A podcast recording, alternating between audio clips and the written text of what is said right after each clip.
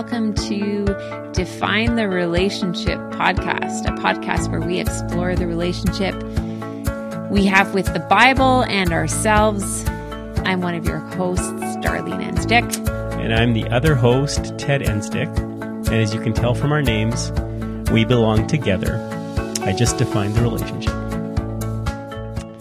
Hey everyone, welcome to Define the Relationship podcast. Um, this morning, we are going to um, talk a little bit about some characteristics of Jesus that we've been focusing on. But before we do that, it's uh, November, what is it, November 7th? November 8th. November 8th, it's Sunday morning. Um, we're back into Code Red. Actually, we're first time into Code Red, I guess, in, Yeah, in that's it. Altona Yeah. and uh, we would be getting ready for a service this morning, and instead we're sitting here, not in our pajamas, guys. We're like dressed, Definitely. We have sweats on. moving on up. Uh, how are you doing this morning, Ted? yeah, it's a different Sunday morning than we've had in the last few months. We uh, we kind of got into a rhythm. Things were working well, and uh, our province has uh, not done very well with COVID. So we have to be much more careful. And yeah, it's really it's hit close to home for seeds people. We have 22 cases in Altona, and I believe five are connected to people at seeds. So that um, it's real. If we didn't think it was real before, it just feels very different when uh, these are people that we love and know, and so we're thinking about people who are some people struggling with it, other people have it and aren't uh, experiencing any symptoms, which is was good to hear. But Yeah. yeah, so it's this might be our new reality for the next little while. Hopefully, we can snap out of it and move back. Kind of hard to go back and forth, hey? Like the getting used to having some freedom, and then now feeling even more like that we have to go back to a more restricted way and i think that's that's hard but i keep thinking i haven't quarantined so i uh i i, hope not to have to experience that Yeah, yeah. We that's know people. very fun we know people that have like already had their third COVID test since uh, since March, and we have had no COVID tests so far. So yeah trying to keep that streak alive. yeah Hopefully, mentioning it in public doesn't uh, affect that streak. But Okay, so let's. Um, I think what we want to talk about today is super relevant for um, where we're situated right now um, in our world. And um, we've been asking the question about what is real about Jesus. And so far, we have covered um, Jesus, the revolutionary, Jesus the reconciler. And this morning, um, you're going to share a bit about Jesus the lover. mhm. So I'll let you kind of start with what's been perking in your mind and heart lately about that. yeah, so um, in some ways, the Jesus as lover that's kind of a it's a kind of a weird phrase to say. I think often using the language of lover relates to kind of human human relationships, sexual relationships, um, marriage, partners, and so I don't know. There's part of that just that saying of Jesus as a lover feels a little bit weird, and um, Because I'm your lover. thanks for defining the relationship, Darlene. Appreciate that. Just had to put that in there. Um, I don't know. One of the thoughts I had. I mean, there's there's three ways that I I, I wanted to just kind of give some some way of thinking about Jesus as a representation of love, a a, a holistic representation of love, and part of it I was thinking too is that we um, the revolutionary Jesus I think the focus was on how Jesus comes in, breaks into our world, and turns things upside down. Takes what felt like no, was normal and sort of reorientates it. And so there's this kind of intervention that Jesus does as a revolutionary. And then obviously the reconciling part is maybe a bit of a different a different energy which is taking things that are separate or broken, need fixing and putting back things back together. And so that's more of a, a healing healing role that Jesus makes. And then I think in the lover in this lover um, part of Jesus, it kind of fits both energies that Jesus comes as a lover, and that is a revolutionary impact on on how things are. Like I, the first thing I came across for me as I was thinking about this is that Jesus was a lover across binaries and boundaries. Mm-hmm. Um, binaries are simply the way we kind of we we take the world and we order everything as black and white, right and wrong, good and bad, and uh, we you know just draw circles and we say okay in this circle good that circle bad and we just create separations and it helps us think through our, through our lives and jesus comes and says um, i'm not interested in your binaries and your boundaries and i'm going to cross them and my love is going to be the motivation behind crossing them. So the so the first thing I wanted to share was how Jesus just loved to kind of step across lines that people have put in the sand. And uh, I was thinking specifically of the story of the woman at the well in the Gospel of John, chapter 4. Um, it's such an interesting story because Jesus does all these things out of the ordinary Jesus, I believe, is traveling from. I'm not sure if he's traveling from Jerusalem back to his homeland, the land of Galilee, or if it's vice versa. But if we spent some time in Israel and um, in present day Israel, the area that the meeting with the Samaritan woman at the well took place is actually in occupied territory. Like there's actually mm-hmm. a wall that separates Israel proper from where the Palestinian Authority is, and there's a huge concrete wall that separates it. So if you want to, if you want to travel from where Jesus grew up by the Sea of Galilee and make your way to Jerusalem, it's kind of you're you're traveling from the north to the south.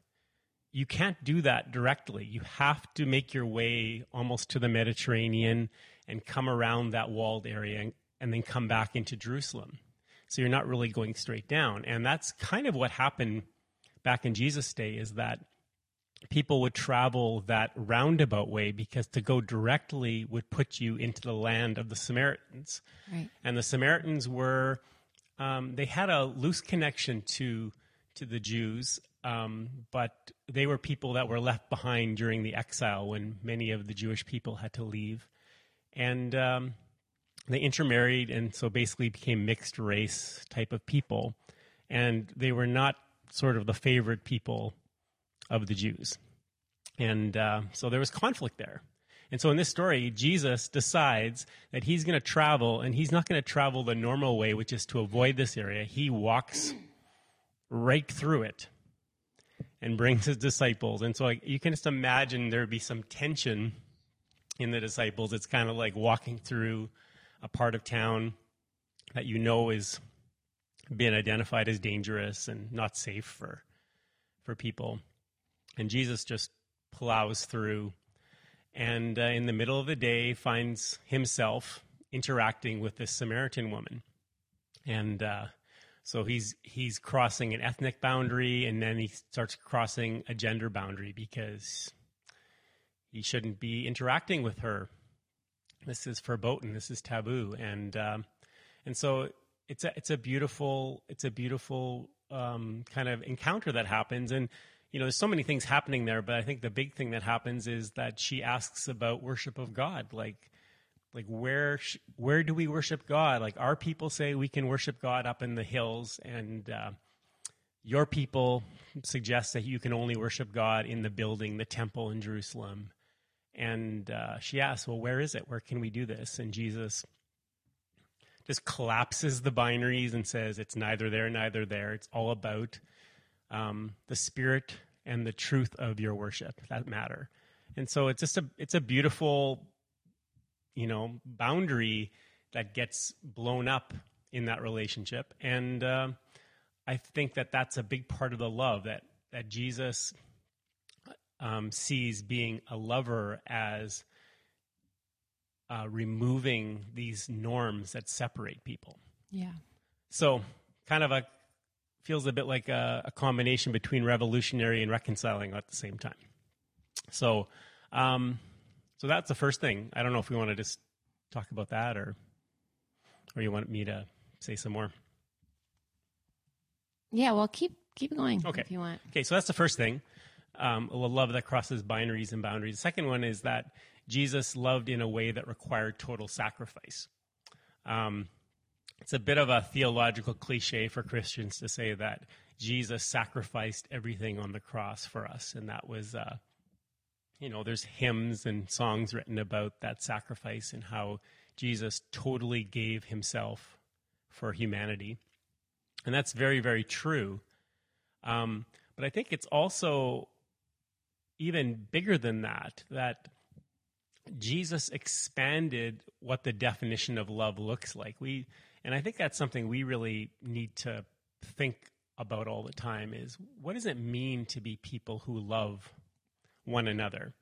Um, and then when Jesus invites us to love our enemies, which kind of ups the ante a little bit, um, what does it mean to love? Does it mean we have to like sort of have warm feelings for people that we don't like or we have trouble with or we're in conflict with? Like, what does that mean to love um, a person that we don't really feel too good about? And I think um, Jesus is just making clear that love is just so much bigger than just an emotional connection with people. Love is about tangible interactions. And uh, I feel like um, Jesus showed how love is actually a physical thing that you you do things that um, are good for your neighbor. Um, you do things for your neighbor that you would want done to you. So Jesus says, you know, the the law and the, the prophets were all about loving God with your whole heart, mind, soul, and strength. So a very comprehensive understanding of love, and then love your neighbor as yourself. And so tangibly doing for your neighbor what you would want done to you. And it's um, you know, it feels like, well, what does that even mean? But I think it, if you think about it that way, like, what would it look like for us to feel loved by other people? And um, sometimes it's material comfort. Um, you know, when somebody brings you soup or a loaf of bread, that feels like you've been loved. And sometimes it's making space to hear how you're doing, understand you, get you. Um, you know, it's a love is so much bigger than the way we think of love as being, well, how I feel about other people. And that's a big thing right now, I think, in our in our, our world. Like we've just come through a very tense, interesting week of watching our neighbors to the south have an election, and uh, there's a lot of partisan rhetoric and kind of polarized thinking and uh, lots of nastiness and stuff. And uh, you know, the question, what does it mean to love in that context feels like, oh, that's a real, that's really hard to do that because.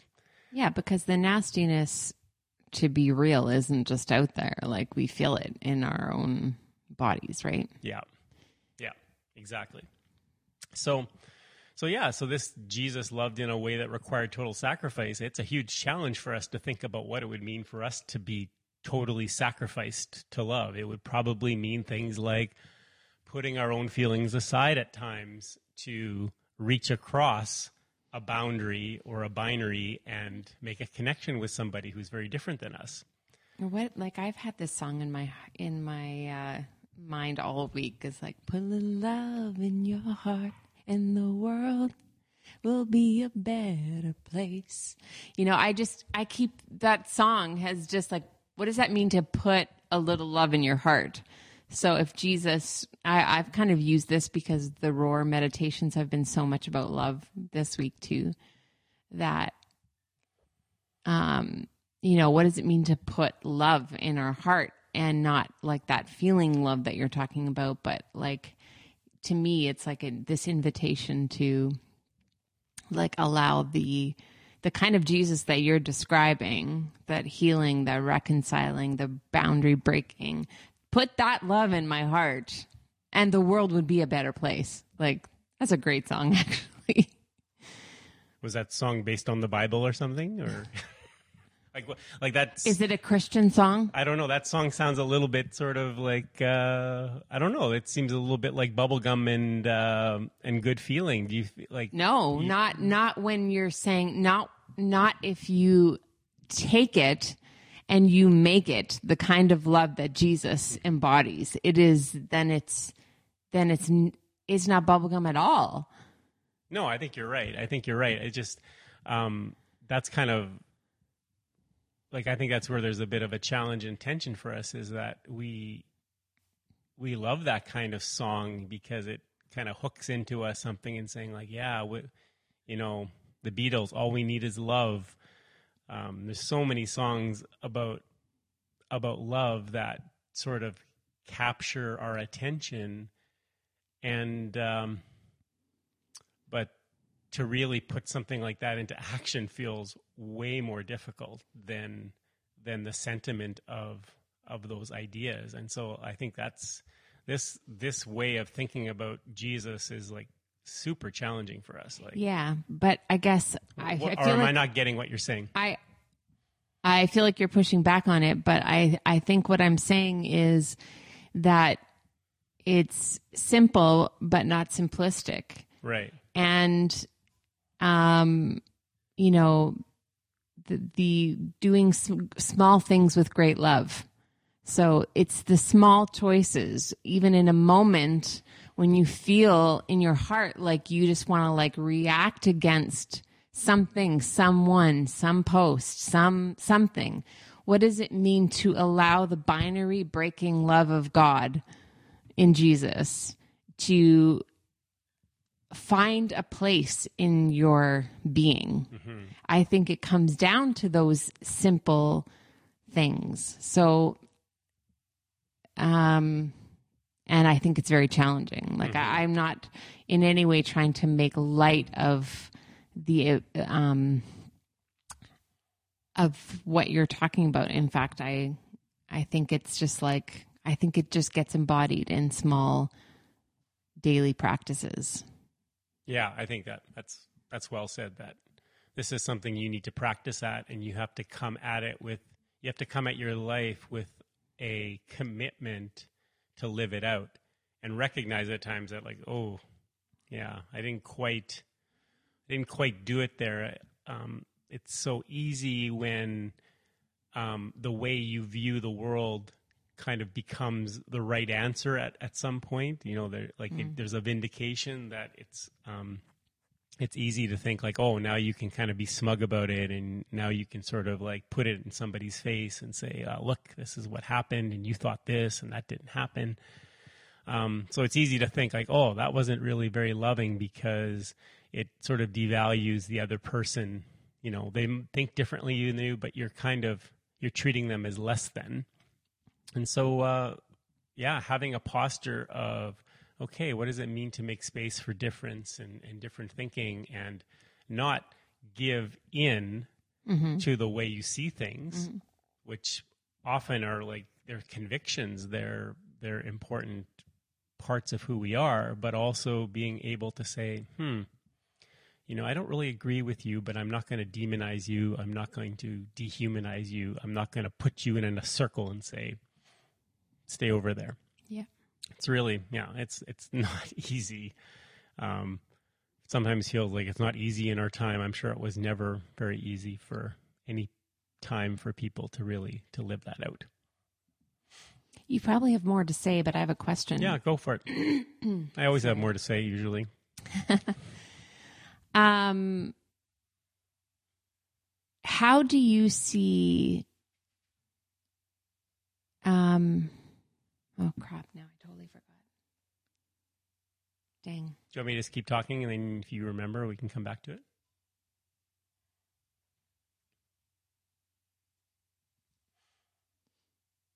Sorry, I'll have to. It's okay. Why don't I just keep talking? Maybe it's something we'll something we'll tweak as we talk. Like the last the last thing I was going to say about Jesus as a lover is, I mean, maybe it's the most important part of it is that the love that Jesus showed and acted out sacrificially and you know boundary breaking it was all to reveal who God is. That the love that Jesus was embodying was actually the love of God, that this was who God is, and Jesus was kind of lifting the veil of that that getting to know who God is. And um, you know, again, Jesus' revolutionary and reconciling ways sort of show that this is who the character of the one who is beyond all things, the creator of, of everything, the creator of us. This is this is at the very bedrock of the way things are.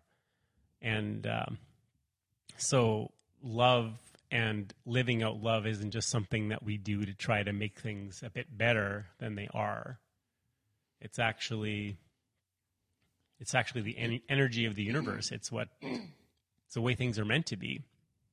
So that's a huge thing about you know when we say that we want to follow Jesus, we are not just sort of saying like, wow, he's he's this interesting person who came on the scene 2000 years ago and we're going to give our loyalty to Jesus. We're we're saying that no, Jesus represents the way things really are and we want to be a part of that.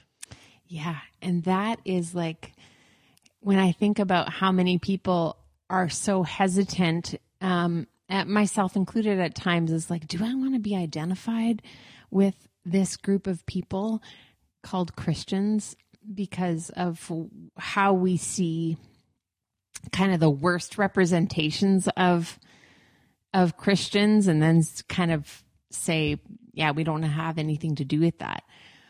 But this kind of Jesus and God that you are talking about, this is this is what it means to follow Jesus. This is what it mean like this often I think the people um, that are so turned off by Christians, it's like this is this is the kind of God that we want to follow. So let's follow that. Let's let's you know reclaim uh, the true character of Jesus, binary breaking, like uh, revolutionary um, reconciler and and lover, and I think that that's worthy of kind of wanting to follow. Yeah, totally. I think in it it, it goes so much so much beyond our understanding of what it means to be a certain type of Christian or like from a a particular tradition, be it the Mennonite tradition or